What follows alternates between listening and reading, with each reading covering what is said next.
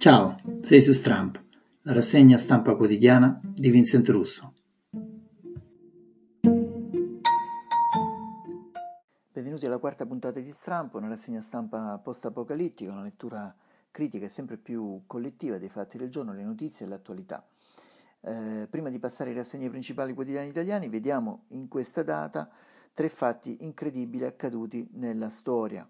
Nel 1492 Cristoforo Colombo riceve l'ok e i finanziamenti per la sua prima spedizione nelle Americhe, quelle che lui credeva India, e sempre per quanto riguarda le, i grandi esploratori della storia, Giovanni da Verrazzano nel 1524 in questa data arriva nel porto di New York o in quella che sarà New York ma per arrivare ai giorni nostri, nel 1961, questa data è anche famosa per l'invasione della baia dei porci e quella che poteva essere una crisi che, che portò sull'orlo il mondo della terza guerra mondiale. La Baia dei Porci, Baia dei Concisos, è una stretta insenatura nella parte centro-meridionale. 17 aprile 1961, da 1500 eh, anticastristi fu invasa eh, dagli Stati Uniti e oppositore del governo Fidel Castro. Lo sbarco fu solo l'inizio del tentativo di invasione, operazione ideata e voluta durante la seconda durante la presidenza di Eisenhower autorizzata dal suo successore John Fitzgerald Kennedy.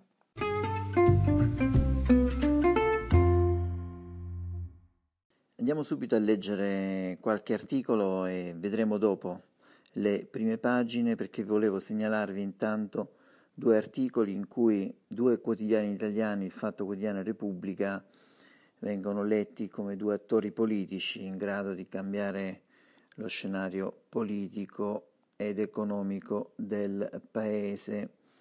Il primo articolo che vi voglio segnalare è sul giornale che scrive anche Repubblica si accorge che il governo non sa decidere e il quotidiano della sinistra ammette a Roma non sono in grado di gestire la fase 2.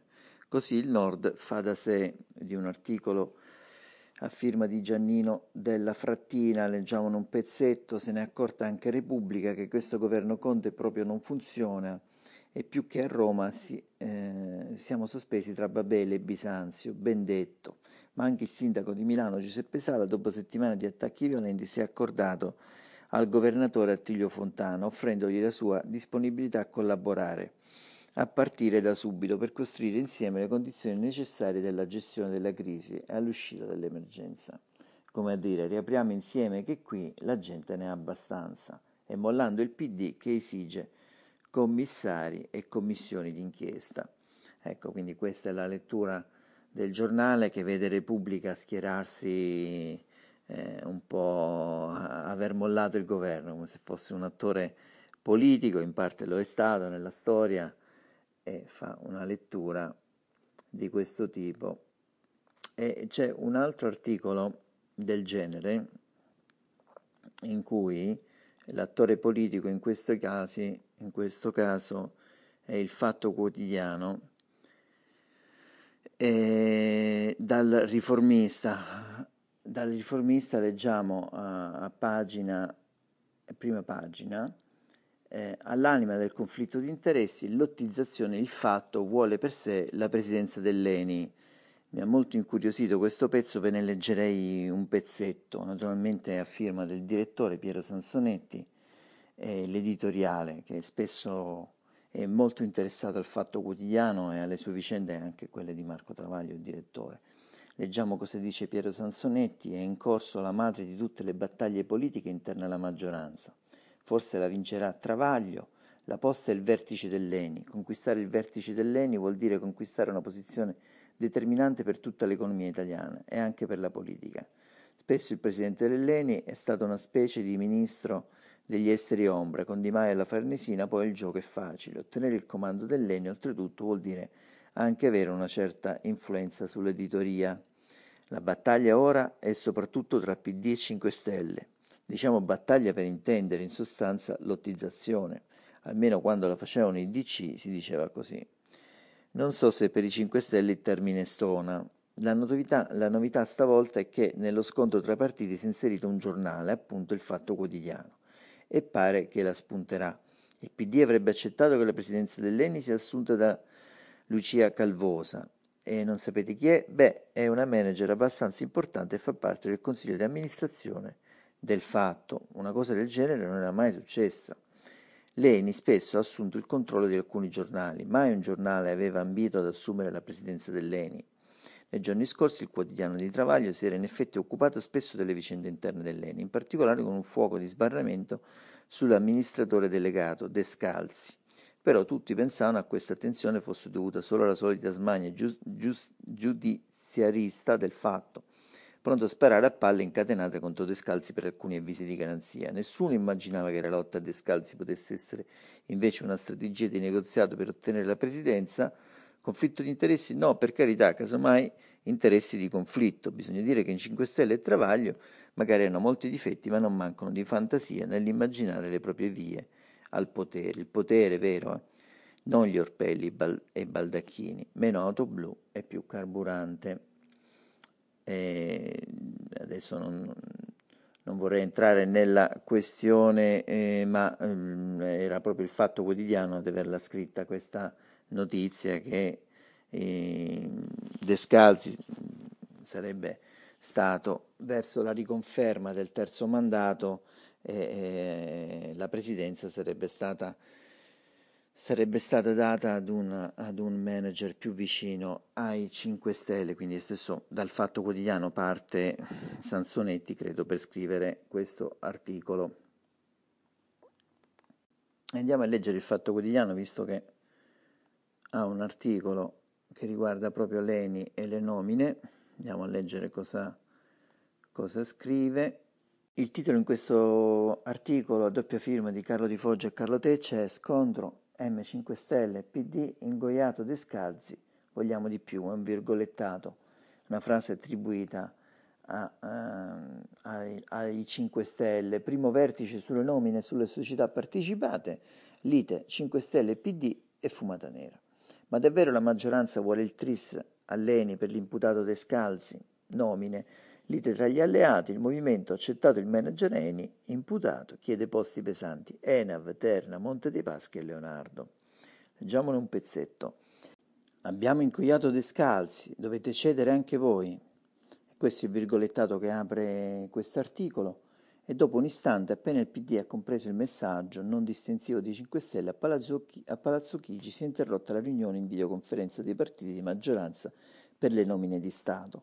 Il distanziamento sociale imposto dalla pandemia non ha temperato le tensioni, ormai da considerare un elemento irrinunciabile dei negoziati, fra i pentestellati e i democratici accorsi in massa e con idee opposte all'incontro convocato, tutti lì presenti con l'illusione di siglare un accordo per il rinnovo dell'azienda a controllo pubblico e perciò di rimuovere la sensazione di spartirsi il bottino, ovvero le poltrone. Al tavolo c'era un oceano di, con- di correnti, i pentastellati Vito Crimi, Riccardo Fraccaro, Stefano Buffagni, i democratici Andrea Orlando, Dario Franceschini, il ministro del Tesoro nonché azionista principale delle partecipate Roberto Gualtieri, nessuno la pensava come l'altro, dentro i partiti, tra i partiti.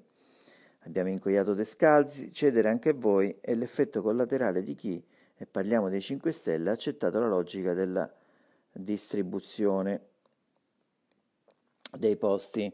Abbiamo ingoiato Descalzi vuol dire non vi abbiamo vuol dire non vi abbiamo, ed e non solo, intracciato il piano di riconferma dell'amministratore delegato di Eni, seppur imputato per corruzione in un processo per una tangente da oltre un miliardo di dollari, è inquisito per gli affari della moglie in conflitto di interessi con la multinazionale del petrolio, roba da fare impallidire i nostalgici delle origini dei 5 Stelle. Dovete cedere anche voi, è un segnale che la ripartizione delle caselle da occupare andrà rivista, e di fretta, perché i termini per presentare ufficialmente le liste scadono lunedì. Ai 5 Stelle non basta la bandierina della presidenza del, di Eni, come presunto, davvero presunto contraltare dell'indigesto Descalzi, non basta neppure la scelta dell'amministratore delegato di ENAV, l'ente che gestisce il traffico aereo civile e di Terna, la società della rete elettrica. Fraccaro e i colleghi pretendono anche l'amministratore delegato di Banca Monte dei Paschi, dopo la bocciatura del candidato Mauro Salvetti, Mauro Selvetti, scusate, è complice le divisioni del PD. Hanno riaperto la discussione su Alessandro Profumo. Leonardo, ex Finmeccanica, per sostituirlo con Giuseppe Giordo, un ex manager del colosso degli armamenti, oggi in Fincandieri, gradito al mondo della difesa e a Giuseppe Conte. Insomma, l'offensiva dei 5 Stelle serve ad addossare al Nazareno, che si trincera dietro il Quirinale, la decisione di rinnovare mandati agli amministratori delegati delle società quotate più importanti, cioè Eni, Enel, Poste e Leonardo. La riunione iniziata alle 16 è stata sospesa dopo pochi minuti quando i temi si sono impuntati sulla riconferma totale degli amministratori delegati, specie profumo, brandendo Sergio Mattarella come sigillo di continuità e si è andati avanti fino a notte. Insomma. Andiamo adesso agli scenari di governo.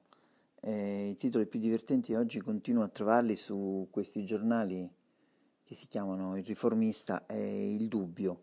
Il Riformista scrive eh, Crisi della democrazia, la nuova fase e c'è un titolo molto, molto divertente a firma di Paolo Macri, da Toninelli agli esperti, eh, siamo nell'epoca del tecnopopulismo, praticamente quindi contrappone Toninelli agli esperti, quindi probabilmente con un'accezione sul dilettantismo di Toninelli agli esperti, e lo chiamano tecnopopulismo, insomma una lettura un po' Usciti dalla ver- eh, vertigine giallo-verde dell'antipolitica, oggi stiamo entrando in un nuovo tunnel. Gli scienziati si sostituiscono ai dilettanti, ma è soltanto un escamotage, attenzione. Quindi il riformista dice attenzione, questo è un escamotage. Leggiamone un piccolo brano e poi passiamo al dubbio.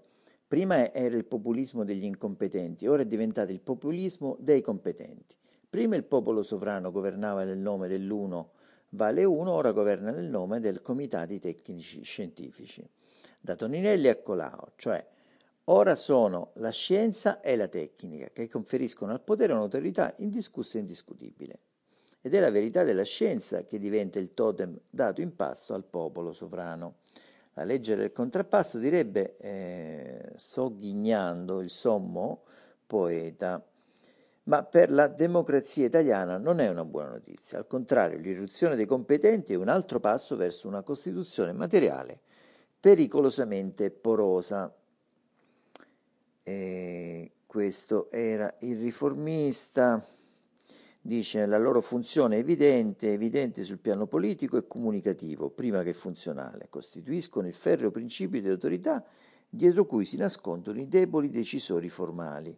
Lo stesso Nicola Zingaretti, Nicola Zingaretti, non il re Trevicello di Palazzo Chigi, ha dichiarato a Finton Post la commissione Colau deve avere un ruolo centrale perché solo una commissione autorevole e terza ci aiuterà a costruire un piano puntuale e solido per l'Italia dopo il coronavirus. Passiamo al dubbio che in un pezzo a pagina 4 vede addirittura eh, Colau, eh, questo man- ex manager di Vodafone, oggi a capo di questa task force per la ricostruzione, eh, vede addirittura Colau come probabile e futuro premier a targa PD e scrive in questo articolo di Paolo Delgado la fragile tregua PD 5 Stelle sul MES e i Dem pensano a Colau e alle urne. Eh, leggiamone un pezzo, la tregua tra PD e Movimento 5 Stelle raggiunta in extremis da Conte si basa su due smentite clamorose. Conte dice infatti che non ha senso azzuffarsi oggi sul MES, dal momento che non se ne conoscono ancora le condizioni reali e che lui deciderà se accedere o meno al prestito solo quando dette condizioni saranno chiare. Con la prima affermazione sconfessa di fatto il suo ministro dell'economia Gualtieri che aveva assicurato l'assenza di condizioni seguite a ruota dal leader del PD e Italia Viva. Con la seconda sconfessa se stesso, avendo meno di una settimana fa assicurato che l'Italia non chiederà comunque il prestito non avendone bisogno. La piroetta rende l'idea del caos che regna nel governo e in una maggioranza sull'orlo della spaccatura, non su un fronte fra tanti, per quanto importante, ma sulla stessa sua ragion d'essere, il rapporto con l'Unione Europea. Un aspetto ulteriormente stupefacente è che questa spaccatura si stia profilando, tenuta in sospesa dalla tregua raggiunta che è in realtà solo un rinvio, solo un punto di valenza concreta molto limitata. La nuova linea di credito del MES è un prestito, non un regalo. Il vantaggio è nel basso tasso di interesse, ma non si tratta di uno scostamento tanto epocale da giustificare lo scontro in atto. Il Sole 24 ore parlava ieri senza peli sulla lingua di pochi spiccioli. Andiamo avanti, leggiamo un altro pezzetto. Lo scontro su questo fronte sarà durissimo. La decisione di indebolire il premier italiano alla vigilia del vertice è difficilmente spiegabile. L'affondo del PD per accedere al prestito del MES sarebbe stato del tutto comprensibile subito dopo la riunione del Consiglio, non lo è prima in quell'appuntamento. Per questi motivi non, che si è eh, diffuso il comprensibile sospetto che l'attacco fosse diretto contro Conte più che contro il suo annuncio sul prestito del MES. Quindi è un dubbio. Andiamo a vedere nella parte in cui si parla di Colau, nel PD dubbi sulla possibilità che questo governo possa affrontare una crisi come quella che si prepara sono dilaganti, solo che le alternative sono di poco impervie. Un governo di unità nazionale, uno, sia nella versione light con Colau a Palazzo Chigi, sia in quella hard con Draghi Premier in attesa di spiccare il balzo verso il colle. Quindi sarebbe un Draghi di passaggio, Premier e poi voto per la uh, presidenza della Repubblica imminente nel 2021. E sono entrambe poco credibili nell'attuale più che mai lacerato quadro politico italiano, quindi li, li, fa vedere, però dice sono poco credibili. Il ricorso alle urne in autunno, dal quale il PD è pure tentato, rischia di somigliare a un salto nel buio, tanto più che nessuno sa in quali condizioni si troverà il Paese in autunno. In un quadro simile Conte si giocherà moltissimo il 23 aprile e questo lo sappiamo se l'Europa arriverà ad una decisione. Sempre sul eh, dubbio, ma a pagina 14 c'è un altro eh, articolo che parla anche qui di, dele- di, dilettanti, di fine dell'epoca dei dilettanti. E l'articolo non ha firma o comunque non, non, la, le- non la, leggo, parla anche qui del fatto quotidiano. Eh, questo articolo dice la Matriosca Conte eh, dalle 100 emergenze in attesa della fine dell'epoca dei dilettanti, quindi ci sarebbe imminente questa fine dell'epoca dei, dilettanti, leggiamo un po', le matriosche hanno un volto generalmente femminile, qualche vignettista dovrebbe decidersi, decidersi a disegnarne con il volto maschile quelle per esempio di Giuseppe Conte che è politicamente nato sull'onda di un'emergenza ed è via via cresciuto di o con altre emergenze di varia natura, superandole sinora tutte, ma forse si è appena esposto al rischio di rimanerne vittima, come sperano critici avversari più o meno emersi e sommersi secondo le circostanze e i gusti. Poi ripercorre un po' l'inizio del governo Conte dice ancora fresco di formazione e giuramenti, il nuovo esecutivo si trovò di fronte ad una nuova emergenza politica, la scissione del PD ad opera di Matteo Renzi, che cominciò subito a scuotere la maggioranza pur nata sua, dalla sua improvvisa rinuncia a mangiare popcorn in attesa di nuove elezioni. Il toscano fece drizzare i capelli al povero segretario del PD Nicola Zingaretti, che pure non ne ha, e ai grillini capeggiati ancora da Luigi Di Maio, nel frattempo trasferitisi alla Farnesina dai due ministeri dello sviluppo economico e del lavoro occupati nel precedente governo, ma pur con la feluca metaforica di ministro degli esteri Gigino avrebbe poi dovuto fare un passo indietro nel suo movimento e lasciarlo alla reggenza di Vito Crimi, quest'ultimo sorpreso non meno di Conte dalla uh, sopraggiunta emergenza sanitaria, economica e sociale del coronavirus e delle relative complicazioni dei rapporti fra Stato e Regione già pasticciati con la sventurata riforma del titolo quinto della Costituzione, improvvisata dalla sinistra nel 2001 nel tentativo peraltro fallito di guadagnarsi il favore dei leghisti e sottrarli alla tentazione di tornare all'alleanza con Silvio Berlusconi, quest'ultimo, diceva a proposito di crimi, si è incaponito di fronte ad un problema forse più grande di lui, come è quello dei rapporti con l'Unione Europea. Quindi vede, vede in questo articolo Vito Crimi eh, praticamente garante una, uh, della precedente alleanza con la Lega, quindi spiega così la posizione dei 5 Stelle sul MES e sulla posizione eh, verso l'Europa. Vabbè, è una lettura. Sempre sul fronte eh, governissimo e scenari futuri di governo. C'è, vi segnalo sul foglio un pezzo di Valerio Valentini che dice nella Lega adesso ripensano al governissimo e c'entra il modello Zaia, quindi si parla di modello Zaia come un modello vincente, La Lega pensa al governissimo, ma non passando per Salvini, ma Zaia. Valentini scrive modello Zaia, Salvini è la Lombardia di Fontana, ma c'è anche un'altra Lega che il segretario teme e per questo blandisce. Essendoci ormai abituati alle sue svolte che durano uno spazio che intercorre tra una diretta Facebook e l'altra, stavolta ci vanno tutti coi piedi di piombo. Solo che stavolta, spiega un colonnello veneto della Lega, c'è uno spettro in più e a suggerirgli di fare sul serio di cambiare per non essere cambiato perché Salvini lo sa bene che Zayas è li è guadagnati sul campo i gradi di capitano, non sui social, e Matteo è consapevole dell'impressionante crescita di consenso sia all'interno del movimento e nell'opinione pubblica di Luca. Parere di parte forse, perché a quelli della Liga non pare vero di potersi riscattare agli occhi degli odiati, odiamati cugini lombardi, di vedere risplendere nel bel mezzo di un'epidemia in cui Attilio Fontana e la sua squadra stanno dando una prova tutt'altro che impeccabile. Il loro modello di governo regionale è meno scintillante ma più pragmatico e quel modello ha ovviamente un nome e cognome che è Luca Zaia. Andiamo avanti, leggiamo un altro brano al centro um, articolo e forse anche in virtù di tutto ciò si dice che Salvini ha capito, pare che bisogna aggiustare la rotta. Dobbiamo quantomeno giocarcela la partita, gli ripetono gli ex ministri, gli ex sottosegretari, che lo esortano a fregarsi dell'ossessione della Meloni e a lavorare semmai al progetto di governissimo. Solo con Draghi si convince, dicono i suoi confessori, che aggiungono a mo' di corollario, ma con Draghi si convince davvero.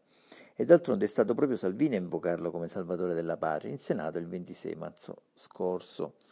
Ieri tra l'altro abbiamo visto Salvini dimagrito eh, in completo e occhialini, quindi magari sta veramente pensando ad una svolta un po' più meno, eh, meno destrorsa. E adesso andiamo al re dei retroscenisti, naturalmente, sul giornale Augusto Minzolini eh, che titola pagina 10 un articolo Quel tam tam su Panetta, il PD si porta avanti con l'alter ego di Draghi. I Dem temono uno scossone nella fase post-epidemia e puntano sull'ex direttore generale di Banca Italia. Eh, il ministro per gli affari europei Vincenzo Amendola appartiene a quella costola del PD che proviene dalla tradizione post-comunista di stampo riformista, gente che ha impiegato il suo tempo nel tentativo di contaminare le categorie del socialismo con quelle liberali. La sua analisi sul presente è netta, per ora spiega non vedo alternative all'attuale quadro politico. La penso come Berlusconi, anche perché Salvini e la Meloni per dieci minuti fanno i responsabili, ma poi ricominciano a scassare tutto. Non bisogna di dire che questo è il migliore dei governi, ma è quello possibile, perché sono proprio Salvini e la Meloni con il loro atteggiamento a compattarci attorno a Conte. Poi certo c'è il problema di fondo, quello che un nostro ex parlamentare, il professor Franco Cassano, descrive con queste parole il compito della politica nei prossimi mesi sarà quello di gestire la rabbia, la ferocia della gente nella fase post-epidemia, parla proprio di ferocia. E io sono d'accordo, ma sarà una ferocia che rischia di travolgere tutti, pure Salvini. Il leghista Stefano Candiani è stato l'uomo ombra del leader del Carroccio al Viminale ed è uno dei suoi sottosegretari. Conte sta compiendo un vulnus democratico il suo punto di vista, tratta in Europa senza aver per- preso nessun impegno con un voto davanti al Parlamento. Mattarella dove sei, il Premier lo fa per compattare i suoi, ma gioca con il fuoco. Lui tira a campare, ma fa tirare le cuoia al paese. La gente incazzata non perdona poi va addirittura sui sondaggi, pure i dati che sforna ogni settimana la maga dei sondaggi Alessandra Ghisleri non sono incoraggianti. Gli ultimi di ieri raccontano che in una settimana l'indice di gradimento di Conte in Italia è passato dal 47 al 45%, più o meno quello che raggiunge in Lombardia Attilio Fontana, cioè il 44%, un governatore che è considerato in mezzo ai guai. Per avere empatia con il paese, il Premier dovrebbe avere ben altre percentuali, visto che nella tragedia i popoli si stringono attorno ai capi. Non per nulla gli altri eh, primi ministri europei viaggiano attorno al 70%. Addirittura Merkel una settimana fa raggiungeva l'80%. E stesso discorso vale per i governatori.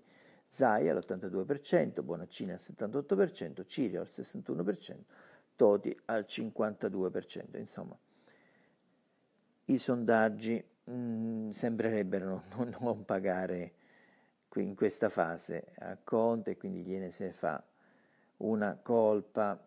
E insomma, Conte in calo nei sondaggi, Renzi gli dà un mese e mezzo di vita. Renzi gli dà un mese e mezzo di vita. Il ministramento bisogna gestire la feroce della gente. Vediamo come chiude questo pezzo, se c'è una chiosa interessante da segnalare. Ah sì, si parla appunto di Fabio Panetta che da Banca Italia è arrivato in, in, in BCE, potrebbe essere un buon premier. Ecco, quindi Fabio Panetta, Fabio Panetta, ex direttore generale di Banca Italia, potrebbe essere un buon premier, non Draghi quindi. Un altro nome quindi che si aggiunge ai tanti che girano in queste settimane è la conferma che nel palazzo c'è la consapevolezza che la crisi da grave potrebbe diventare pericolosa, ma è anche la presa d'atto che si è prigionieri di una condizione di stallo, frutto dell'insipienza di un'intera classe politica. I veri puntelli che tengono in piedi il governo, ironizza Gianfranco Rotondi, sono Salvini e la Meloni, con le loro pregiudiziali ideologiche. Berlusconi sul Messi si è già sganciato per assumere una posizione centrale. Non si rendono conto che se questa classe politica non offre soluzioni, che sia un Conte Ter o quant'altro qualcosa, cioè che sia all'altezza della crisi, rischiamo di arrivare, rischiano di arrivare i generali addirittura. Quindi i generali fanno, quindi fanno di Salvini e Meloni i principali responsabili eh, di questa situazione e questa era il retroscena di Augusto Minzolini. Leggiamo altri retroscena di governo con il giornale che parla della fase 2, eh, c'è un virgolettato che titola questo pezzo a firma Laura Cesaretti che dice se non ci fate lavorare togliamo il disturbo, quindi Colao e compagni alzano la voce, ecco, eh, troppi conflitti e resistenze della squadra del super manager da segni già di insofferenza, già l'ho aggiunto io. Oggi la prima relazione sulle filiere più sicure dal PD appella a Conte, si fidi degli esperti.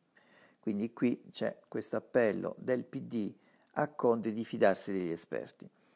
Eh, diciamone giusto cinque righe iniziali, c'è chi come il renziano Roberto Giachetti lo dice esplicitamente. Se mi piacerebbe Vittorio Colau al posto di Conte, sì, penso che nel momento in cui dovremo ripartire sul serio avremo bisogno non solo di un premier, ma di una squadra di governo all'altezza afferma senza giri di parole. Quindi per ora sembra solo una speranza di Giachetti. L'articolo prosegue, ne leggiamo un altro pezzettino, eh, un messaggio che si è fatto più martellante perché spiegano dirigenti Dem, lo stesso manager e vari membri della sua squadra hanno fatto trapelare un certo disagio con alcuni degli interlocutori, c'è un errore. Se non ci sono le condizioni per fare un lavoro serio e concreto che sia percepito come utile dall'esecutivo, possiamo anche levare il disturbo, era il senso. Eh, ministeri che si chiudono a riccio in difesa delle proprie prerogative, sovrapposizioni di task force e comitati di esperti in tutti i settori. Regioni allo sbando, ognuna per conto proprio, babele di direttive, piani e progetti, lo scenario in cui il gruppo Colau muove i primi passi è da incubo kafkiano, senza contare gli ostacoli che i 5 Stelle contiani eh, diffidenti verso i tecnici e terrorizzati come lo stesso Premier dai complotti anticonte disseminano già sulla sua strada. Ci sono troppi centri decisionali, avverte il coordinatore di Italia Viva Ettore Rosato, il Premier ha scelto una personalità di assoluta esperienza come Colà, ora gli dia i poteri per agire fino in fondo. Quindi vogliono dare i poteri a Colau. Chiamare Colau per non fargli fare niente mi sembra un po' imbarazzante, per una volta in sintonia con il PD di Zingaretti che chiede a Conte di assegnare subito un ruolo centrale e fattivo a Colau, in modo che le cose che diranno siano prese in considerazione e ascoltate. Poi, certo, la politica potrà decidere anche diversamente, ma ha ragion veduto. Per chiudere questa ampia pagina politica, eh, leggiamo Marcello Sorgi che titola sulla stampa 20 di crisi nel governo in attesa dell'ora X, quindi prevede un'ora X in cui ci sarà, cadrà qualcosa. Eh, Marcello Sorgi scrive: Sembra incredibile, data la gravità del momento, anche a noi sembra incredibile, e io che sto commentando adesso, ma spira un venticello di crisi, quindi è un venticello, per ora è un venticello. Si sommano una serie di fattori, nessuno dei quali irrimed- eh, irrimediabile o davvero decisivo. Con la congenita mancanza di serietà della politica, presa nel suo insieme. La tregua sul MES imposta da Conte con la motivazione che conviene aspettare il prossimo Consiglio europeo e che le nuove modalità del Fondo Salva Stati siano chiare. Ha messo eh, la sordina alle polemiche, ma non alle tensioni. È in sostanza un rinvio. La nascita del comitato Colau, che i 5 Stelle non hanno gradito, sta alimentando le voci più disparate e incontrollate, tra cui, a dispetto dell'interessato, quella che il manager ex Voterman sarebbe un cavallo di Troia del PD per sostituire Conte, l'instabilità del movimento si è accresciuta da quando Di Maio si è dimesso da capo politico. In pratica l'unico elemento che unisce la maggioranza dei gruppi parlamentari è il timore che l'eventuale caduta del governo possa portare allo scioglimento delle Camere. Esiziale per più di metà dei parlamentari pentastellati che non verrebbero rieletti. Una parte di loro però spinge per tornare ad allearsi con Salvini e alimenta il rischio di una scissione. Anche qui, quindi, Marcello Sorgi vede un movimento all'interno, scusate, del Movimento 5 Stelle eh, per tornare con Salvini, quindi un, un, gruppo di nostalgici che vorrebbe tornare con Salvini. Continua. L'inclinatura tra il Premier e il partito di Zingaretti è reale a causa dell'atteggiamento dell'inquilino di Palazzo Chigi, più propenso ad accontentare i grillini, vedi nuova la materia europea, che non il Nazareno. Ricordo Marcello Sorgi che comunque Conte è stata espressione di Di Maio, prima delle elezioni fu presentato come ministro di una futura e ipotetica squadra di governo. Comunque continuiamo, si segnala a proposito lo scontento dichiarato di Franceschini, ministro della cultura, capo delegazione e fin qui pompiere di qualsiasi focolai, acceso tra i due maggiori alleati della coalizione giallo-rossa. Insomma, c'è molta carne al fuoco, anche se non ce n'è abbastanza. Il collante tipico delle emergenze che rallenta o impedisce qualsiasi manovra tende a esaurirsi. Ecco l'ora X, si aspetta l'ora X, che potrebbe arrivare presto, in caso di fallimento del prossimo vertice europeo o più tardi, se la riapertura annunciata ormai in ordine sparso dai governatori delle regioni, ieri Zaia, Veneto, Cirio, Piemonte, si sono aggiunti a Fontana. È attesa per il 4 maggio dovesse moltiplicare i problemi o addirittura Dio non voglia risolversi in un fallimento, come temono purtroppo alcuni degli scienziati in prima linea contro il virus.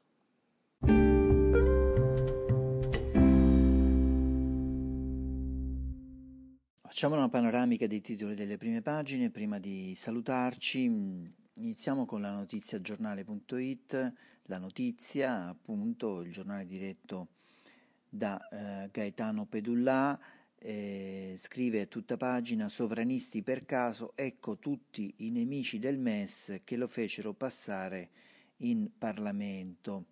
Eh, l'editoriale del direttore Dio ci salvi dalla task force, quindi un messaggio antitecnici. La Repubblica, eh, anziani, nessuna pietà, è questo il titolo a tutta pagina della Repubblica eh, una grande foto di Sepulveda, buonanotte amore mio, l'addio di Sepulveda, eh, la scomparsa eh, in Spagna, la moglie racconta gli ultimi 51 giorni in ospedale dell'autore della Gabbianella, ucciso dal virus. Mm, in primo piano gli ispettori al Trivulzio, a Regione Lombardia, ha esposto i ricoverati al contagio, piano del ministro Patuanelli per riaprire dal 22 aprile le aziende che garantiscono la sicurezza, dubbi di sindacati e PD, strage nelle case di riposo, quasi 2.500 morti, ma potrebbero essere il doppio. C'è un fondo a firma di Tito Boeri, il focolaio di Milano, i quartieri ghetto e la condanna degli invisibili. Andiamo al quotidiano di Confindustria, il Sole 24 Ore, che scrive eh, in primo piano il decreto aprile punta a 70 miliardi, vacanze in Italia, bonus da 325 euro, gli interventi fisco per le aziende, eh, lo sblocca rimborsi e bonus sugli affitti. La detrazione a favore del turismo toccherà ai redditi sotto i 26 mila euro, quindi si parla di un bonus, di una detrazione per il turismo, una misura sicuramente inedita, ma la situazione lo richiede. Eh, naturalmente in alto c'è eh, l'intervento mh, del nuovo uh, presidente di Confindustria Bonomi, sfida tremenda politica smarrita. Carlo Bonomi è stato indicato dal Consiglio generale come prossimo presidente di Confindustria con 123 preferenze, insomma si fa un, eh, un un bilancio della, della, sua nomina, il leader di Asso Lombardi indicato come prossimo presidente. Ora dobbiamo portare la tesi di Confindustria su tutti i tavoli della crisi. Poi c'è un basso, sanità, 5.000 infermiere per le cure a casa, moda, accordo per ripartire a rischio il 50% delle aziende. Andiamo a leggere la verità diretta da Maurizio Belpietro che ha tanti articoli in prima pagina che vanno tutti in una direzione, ma decidete voi qual è la direzione, io ve li leggo. Allora, il titolo di tutta pagina è Zaia, Cirio e Federica con Fontana il 4 maggio si riapre, grillini ammettono il fallimento, i ministri del lavoro e dello sviluppo, strumenti economici inadeguati alle imprese bisogna dare soldi a fondo perduto. Persino i membri del governo cominciano a rendersi conto che dietro le autocelebrazioni televisive del Premier c'è il nulla.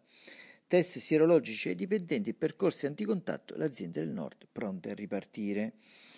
E poi c'è un fondo, due fondi di, eh, vi segnalo, di Mario Giordano, vogliamo fare un golpe con il deretano degli altri, e Marcello Veneziani scrive cacciare Conte non basta, se non si vota si resta nei guai. Sempre restando in tema di eh, giornali vicini alla destra o comunque a, a, all'opposizione, il giornale di Alessandro Sallusti titola Riaperture autonome, il nord non aspetta, regioni in fuga dalla palude di Conte, dopo la Lombardia si ribellano alla chiusura anche Piemonte, Veneto e Friuli, Sala si accoda e Repubblica ammette, fase 2, governo inerte, MES e personalismi, primi dubbi di Mattarella su Giuseppi. Andiamo al quotidiano comunista Il Manifesto che titola sulla nuova elezione di Bonomi, appunto, titola Bonomi Confindustria torna ai falchi, il presidente di Assolombarda eletto ieri con un quasi plebiscito era il favorito ed ha vinto Carlo Bonomi, presidente di Assolombarda e fautore del modello Lombardia che vuole riaprire subito è il nuovo presidente di Confindustria. Tutta pagina però c'è una grandissima foto alla fine del mondo, ricorda la morte di Sepulveda. Lo scrittore e militante politico cileno Luis Sepulveda, colpito dal Covid-19 è morto dopo aver lottato per settimane in un ospedale di Oviedo in Spagna, aveva 70 anni. Fra i suoi libri più conosciuti, bestseller Il vecchio che leggeva romanzi d'amore. E da um, naturalmente um, il mio pensiero va anche al um, ricordo eh, che ne fa uh, Giuseppe Provenzano sul manifesto di Massimo Bordino, un anno senza la voce radicale di stampa e regime, il garantista per la giustizia sociale, anche noi lo ricordiamo nel nostro piccolo, eh, eh, il grande Massimo Bordino con cui le rassegne stampa con cui non so voi, ma io sono cresciuto. Il messaggero titola Riaperture si ricomincia dall'auto, fase 2 dal 27 aprile, c'è la moda tra i primi settori, dal 4 maggio l'ipotesi blocchi regionali alla mobilità, Lombardia, Veneto e Piemonte ripresa graduale, ma il governo convoca le regioni, no al fai da te, morti al Trivulzio, l'atto d'accusa degli ispettori, i volti degli italiani all'epoca del coronavirus, tante mascherine diverse e metodi eh, di fortuna. C'è questa grandissima foto in primo piano in cui eh, vengono ritratti così gli italiani ormai in giro dobbiamo andare con la mascherina quindi sono le mascherine più disparate e colorate.